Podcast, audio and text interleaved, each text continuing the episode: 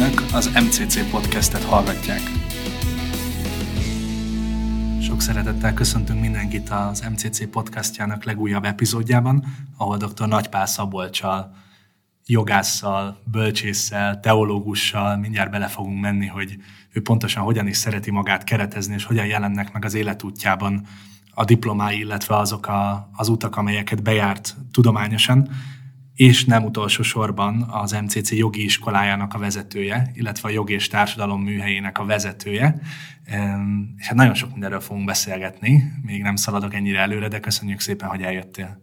Én is mindenkit szeretettel köszöntök. Köszönöm a kívást és hát igyekeztem pár dolgot felvillantani a, a, a munkásságodból, vagy hogy egyáltalán milyen területekkel foglalkoztál, foglalkozol. Emellett vagy te például a Tekercs és Tekintet című beszélgetős műsornak is a házigazdája egyik szerkesztője, ami filmekkel foglalkozik, jogi egyetemen is, ugye az eltén is vagy tanár, oktató, illetve most már a Matthias Corvinus kollégiumban is, emellett magyar szakon is szereztél diplomát, de teológus is vagy.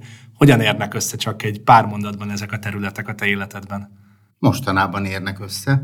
Eddig azt hittem, hogy egymás rovására vannak, és hát sokszor le kellett takarni az egyiket, amikor mondjuk egy munkahelyre felvételiztem, de itt a, a a Matthias Corvinus kollégiumban, meg amikkel itt foglalkozom, úgy érzem, hogy végre mindegyikre szükség van, tehát ilyen tudományközi, multidisciplináris módon egymást erősítik végre. A, a projektjeimet is itt a, a Jog és Társadalom műhelyben úgy állítottam össze, hogy hogy három pillére van. Van ez a filmes pillér, amelyet említettél, meg van egy társadalom és vallással foglalkozó pillér, illetve hát van egy jogi pillér, ahol az emberi jogokkal foglalkozom, különös tekintettel a vallás szabadságra. De dolgoztam mind a három irányban, tehát bölcsészkari, teológiai kari, jogi kari irányban olyan témával fogunk ma foglalkozni, vagy olyan témáról fogunk ma beszélgetni, amire, amivel kapcsolatban lehet, hogy az összes tudományterületre, amivel behatóban foglalkoztál, szükség lesz, hiszen mm. elsősorban egy írott szövegről beszélnénk, mégiscsak Ferenc pápa legújabb enciklikáról, a Minnyáján testvérek, vagy Fratelli Tutti, ahogy ez itthon is elterjedt az eredeti címzése kapcsán, legutóbbi enciklikáról fogunk egy kicsit beszélgetni, ami, ami sokféle elemzésnek, véleménynek, akár kritikának is volt már a tárgya, és utána pedig ennek mentén is kicsit a vallásközi párbeszédről, a vallások mai helyzetéről e, is szeretném, hogy helytenénk néhány szót. De hogyha belevágunk e, Ferenc pápa legújabb enciklikájába, ami, hát ahogy említettem, sokan reflektáltak erre az írásra, hogy megjelent. Ugye Ferenc pápa amúgy is a média jelenlétének köszönhetően elég sokszor felkínálja a reflektálási lehetőséget ugye a világ sajtónak, meg a különböző szakértői köröknek.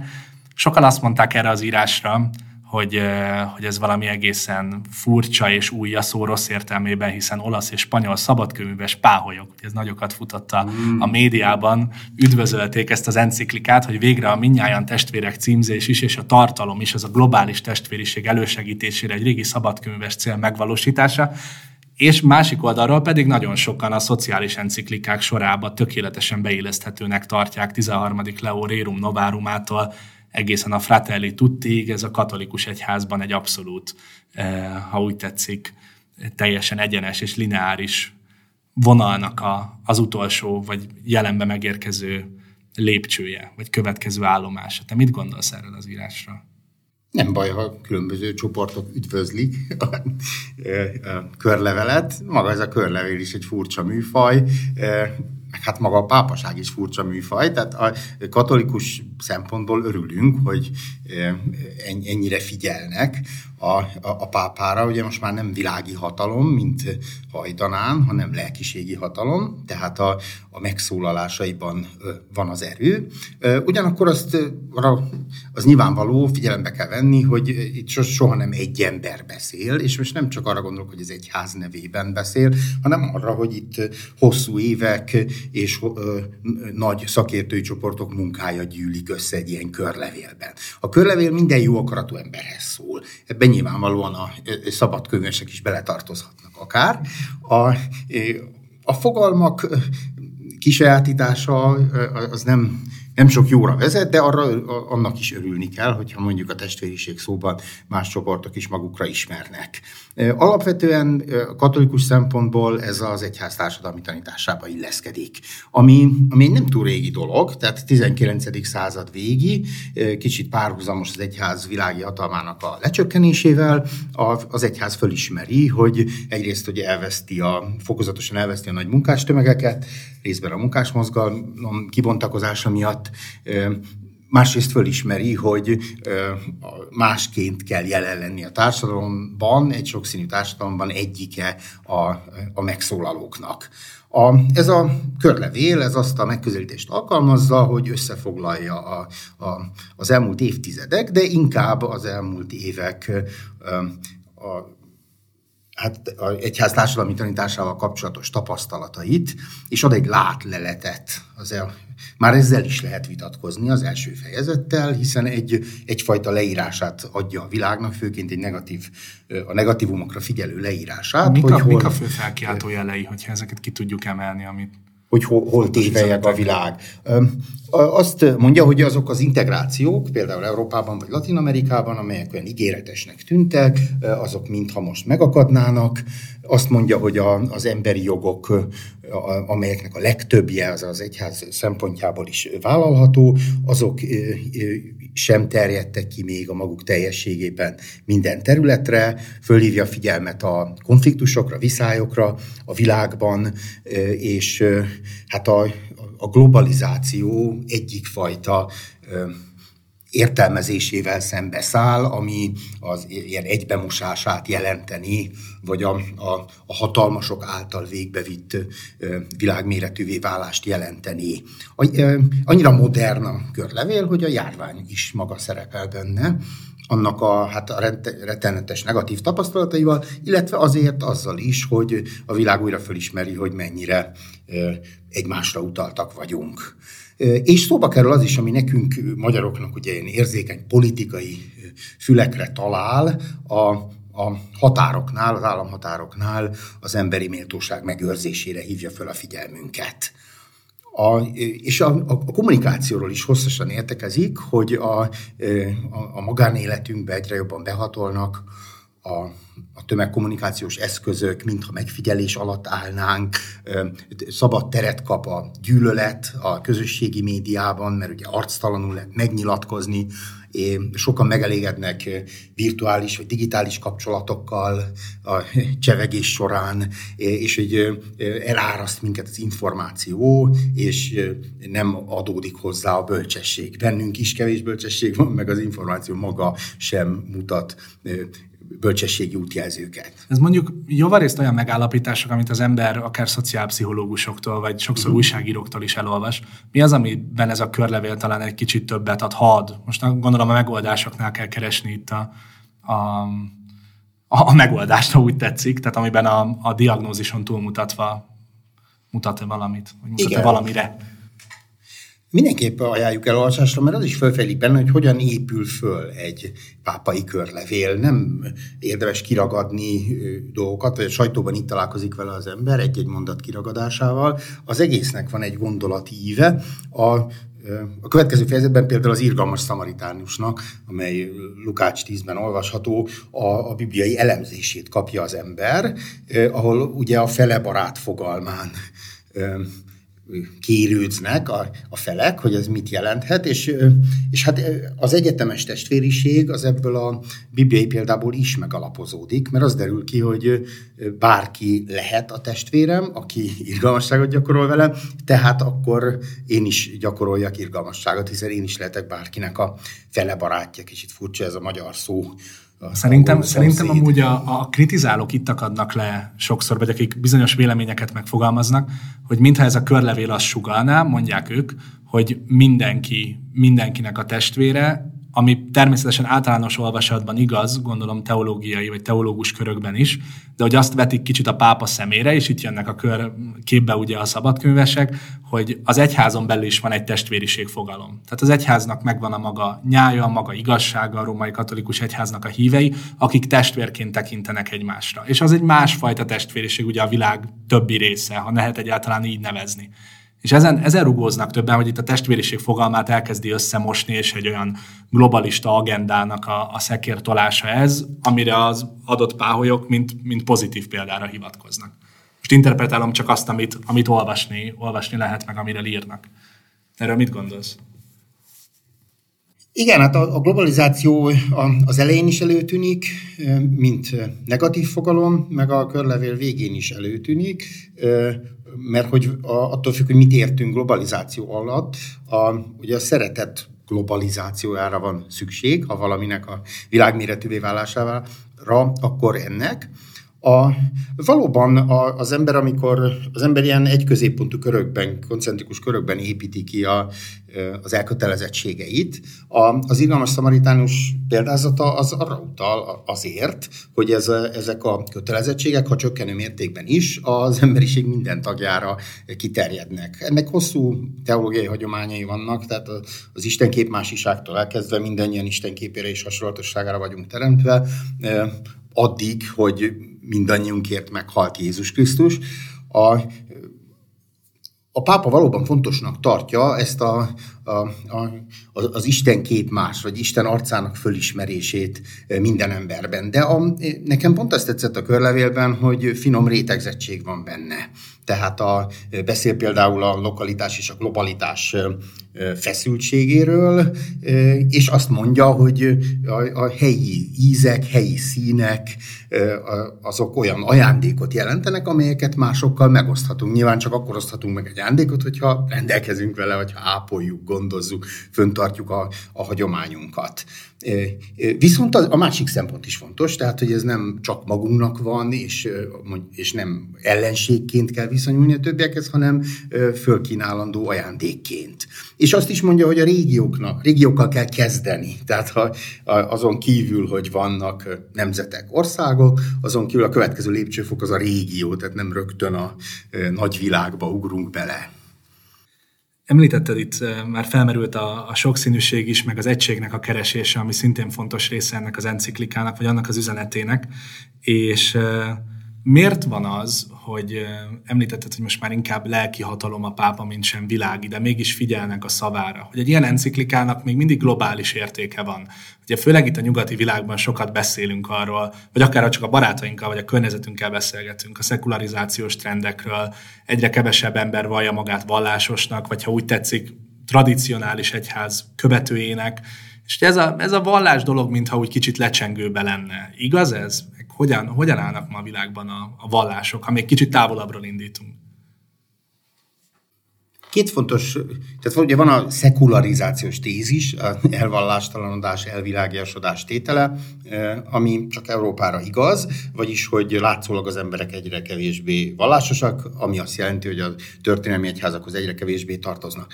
Ez, ez két kiegészítést igényel. Az egyik, hogy ez csak erre a földrészre igaz. Tehát minden más földrészen terjedőben van a vallás, és általában a kereszténységre is soha nem volt még ennyi keresztény a világon, mint most, soha nem volt a keresztények aránya ekkora, mint most, soha nem volt ennyi országban jelen a kereszténység, mint most, soha nem volt ennyi papi hivatás, mint most, tehát a, és akkor ez a más vallásokra is, iszlámra, hinduizmusra, stb. elmondható. Csak regionálisan a... mozgunk, és lehet, hogy mi ezt ezért érezzük itt mondjuk Magyarországon élesebben, mint egy Igen. apokaliptikus. Torz ebben a képünk. A másik kiegészítés pedig azzal kapcsolatos, hogy ha a történelmi vallások elhalványodnak, akkor átveszik a helyüket valláspótlékok. Tehát az ember az vallásos lény, homo religiosus, hitrendszerekben köteleződik el, hogyha ezek nem a hagyományos világvallások, akkor jönnek az ideológiák, vagy jön a, az ezotéria, de ez a területe az embernek, az embertani területe, ez nem marad betöltetlen. Talán Európában azért van szükség, és erről, erről írsz is a korvinák.hu a legutóbbi blogbejegyzésedben a vallásközi párbeszédről, de ezt levetítem most itt a regionális aspektusára a beszélgetésünknek. Talán Európában azért lehet szükség a vallásközi párbeszédre, hogy akik még vannak, azok bizonyos kérdésekben összefogjanak, amiben tudnak, meg amiben lehetséges. A világ másik részén, hogyha pedig ez tényleg igaz, hogy, hogy az emberek, hogy az, az egyházaknak és a vallásnak a szerepe pedig nő, akkor ott, ahogy írod is, a békességteremtésnek, akár szociális problémák megoldásának is kulcsai lehetnek az egyházak. Egyáltalán mit jelent ez a, ez a kifejezés, hogy vallásközi párbeszéd? Mit értünk ez alatt? Meg hogy néz ez ki, és hogy néz ez most ki Európában, meg, meg mindenhol máshol? A, modern értelemben vett vallásközi párbeszéd az viszonylag új, tehát ez is 19. század végi. A, nem is keresztény kezdeményezés, bár körüle voltak a keresztények a kezdetektől fogva, inkább a keleti vallások kezdeményezték először, és a, konkrétan a római katolikus egyház a, csak a második vatikáni zsinaton kötelezi el magát a vallásközi párbeszéd ügye mellett. Ez ugye egy tapasztalatra épül, arra a tapasztalatra, hogy világméretűvé vált a világ, tehát a, mind az utazás, mind a közléscsere eszközei miatt napról napra találkozunk más vallásokkal. Egyébként az enciklikának is az egyik kulcsszava a találkozás. Nem, nem csak olyan értelemben, hogy egymásba potlunk, hanem olyan értelemben is, hogy tényleg egy valódi emberi lelkek és értékek és személyiségek találkozása, encounter angolul jöjjön létre. A, a vallásközi párbeszéd ezt a tényt veszi tudomásul, hogy napra nap, noha néhány évszázaddal ezelőtt elkerülhettük egymást, vagy leélhettünk úgy egy életet, hogy nem láttunk más vallású embert, akár.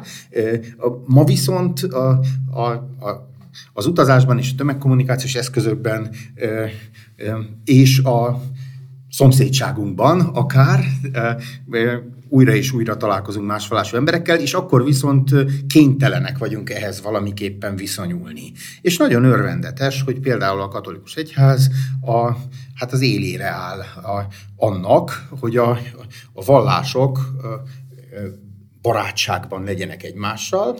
A, Mi lehet ennek a célja egyébként? Semmiképpen sem az egység, tehát ezt fontos leszögezni, tehát itt nem egy nagy világvallás megteremtéséről van szó, ez annak a felismeréséből táplálkozik, hogy a, a, a vallások a legtöbb viszályban, konfliktusban kult szerepet játszanak, sajnos. Ezt persze lehet vitatkozni, hogy a politika használja-e őket, vagy ők használják a politikát, mind a kettő lehet igaz adott esetben. A, a, ha pedig a viszályban kulcsszerepet játszanak, akkor a béketeremtésben is kulcsszerepük lehet.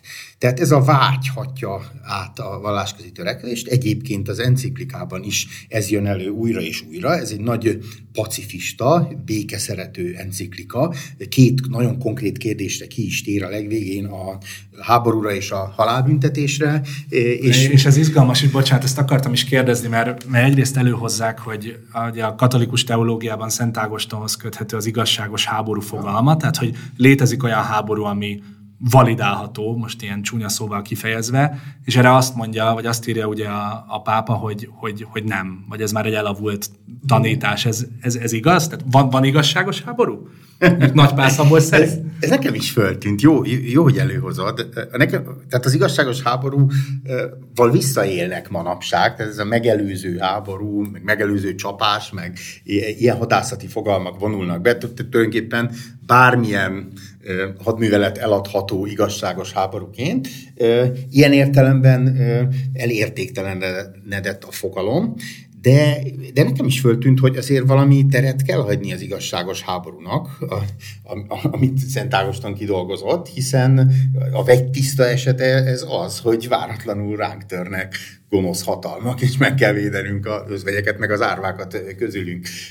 Tehát ilyen értelemben én nem látom elavultnak az igazságos háború fogalmat, azzal egyet tudok érteni, hogy újra kell határozni. Persze az, az még szóba jön, és lehet, hogy a pápa erre gondol, hogy az atomkorszakban már egyáltalán sem, egyáltalán semmilyen háború nem volna szabad megengedni, hiszen az egész mögött ott van az a fenyegetés, hogy elmérgesedik, eszkalálódik, és akár az egész bolygó pusztulásához vezet. És a másik ilyen, ugye, ami, amire, ami felmerült a halálbüntetés. Ugye ebben is a pápa változtatni látszik. Ebben van most elmozdulás, ebben az enciklikában? Hát maga az egész világ mert ugye eddig azt mondta az egyház, hogy lehet, és most mozdul a felé, hogy, hogy nem.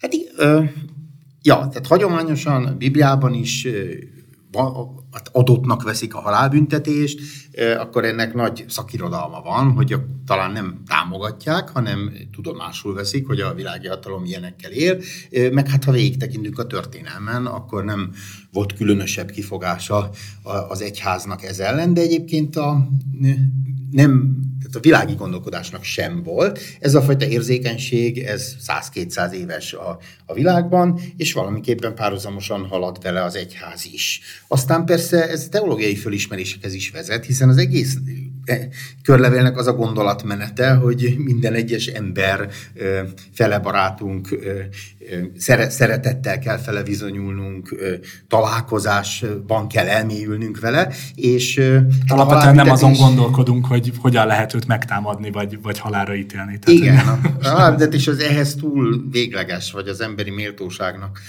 egy nagyon gyökeres, radikális megtámadása, és akkor itt most talán, talán szokatlan élességgel és határozatsággal uh, mint egy lezárni igyekszik ezt a kérdést. Az emberiség talán kinőtt ebből, nem, nincs szükség a halálbüntetésre.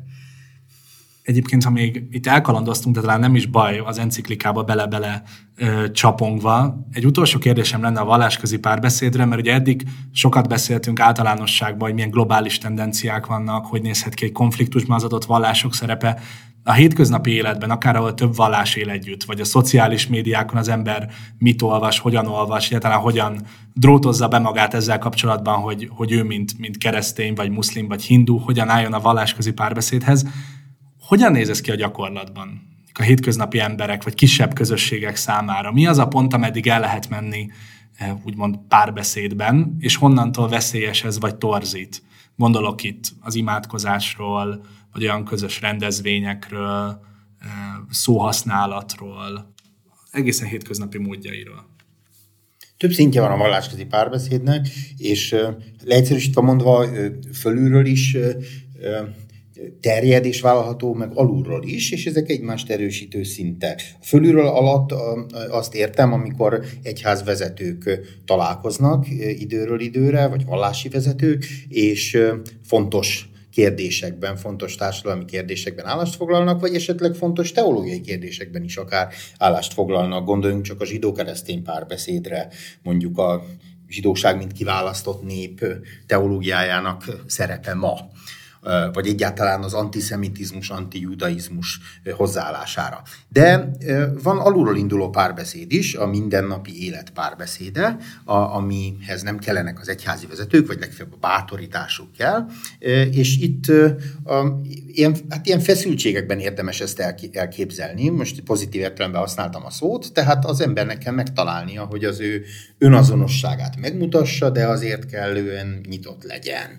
És hogy a, kíváncsi legyen a másikra, de eleget adjon és áruljon el önmagából is. Hát maga az együtt imádkozás az talán a legingoványosabb terepe, tehát azt azért megelőzik a, mondjuk a közös jó tettek, tehát ételosztás közösen a rászorulóknak, vagy a nem, nem tudom, falu szemetének összeszedése valásközi szervezésben. Az imádság az egy érzékeny pont, amögött teológiák hát millió kilométerei húzódnak meg, hogy kihez imádkozunk, milyen imát mondunk, közösségi ima és egyéni ima, és így tovább.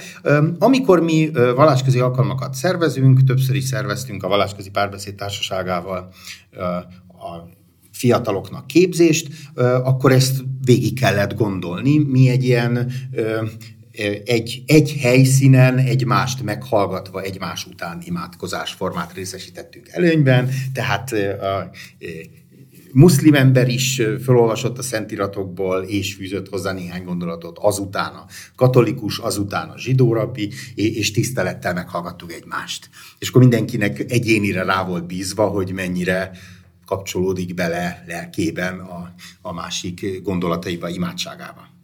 Engednek, hogy végezetül még kérdezzenek az MCC-s tevékenységedről is, és a jogi iskoláról, hiszen most, hogy sokan végighallgatták ezt az érdekes beszélgetést, én nagyon szeretném, hogyha hallanának arról, hogy milyen munka zajlik itt nálunk. Ugye említettük az elején, hogy jogi iskolát vezetsz, jog és társadalom műhelyt vezetsz, hogyan akarod akár beépíteni azokat, amikről itt most beszélgettünk, és milyen munkára készültek a diákokkal? Három műhely van a jogi iskolában. A magájogi műhely, a közjogi műhely és az általam vezetett jog és társadalom műhely. És a jog és társadalom műhelyben a vallási kép, vallási szempontok több tekintetben is jelen vannak. Az egyik tárgyamat például úgy hívják, hogy politikai teológiák, és itt azt járjuk körül, hogy a, a politikai fogalmak milyen értelemben vesznek át és világiasítanak el, használnak szekuláris értelemben teológiai fogalmakat. Tehát mennyire kötődik a politológiánk, politikatudományunk a hát a korszakra és hát a földrészre, civilizációra jellemző teológiai fogalmakhoz. Annak ellenére, hogy ezt talán sokszor nem valljuk be. A, van egy filmes tantárgyam is, és ott maguk a diákok választják ki a, a filmeket. Ezek közül sok vallási vonatkozású film is van, de alapvetően ők, ők döntik el, hogy, hogy mit veszünk, és akkor van egy filmklub, és tantárgy keretében pedig elemezzük. De, de úgy elemezzük, hogy összerakjuk a tudásunkat a, a film megértésében. Ez az MTC alapvetően egy tehetséggondozó intézmény, tehetséges diákok kerülnek ide, és a jogászok tekintetében az is fontos, hogy ne csak szakjogi képzést kapjanak, közjog, magánjog, más jogágak, hanem legyen egy nyitottságuk a, a társadalmi kérdések, és itt az MCC dimenziójában a többi iskola felé. Nagyon szépen köszönöm, hogy itt voltál ma velünk, és beszélgethettünk. Én is köszönöm. Az MCC podcastját hallgathatták dr. Nagypál Szabolcsal és velem Heltai Péterrel. Tartsanak a továbbiakban is velünk, mert megéri.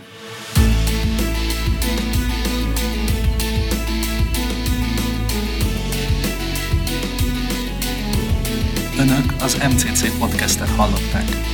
Kövessenek minket a Facebook, Instagram, YouTube, Soundcloud és Twitter csatornáinkon, illetve az mcc.hu honlapunkon.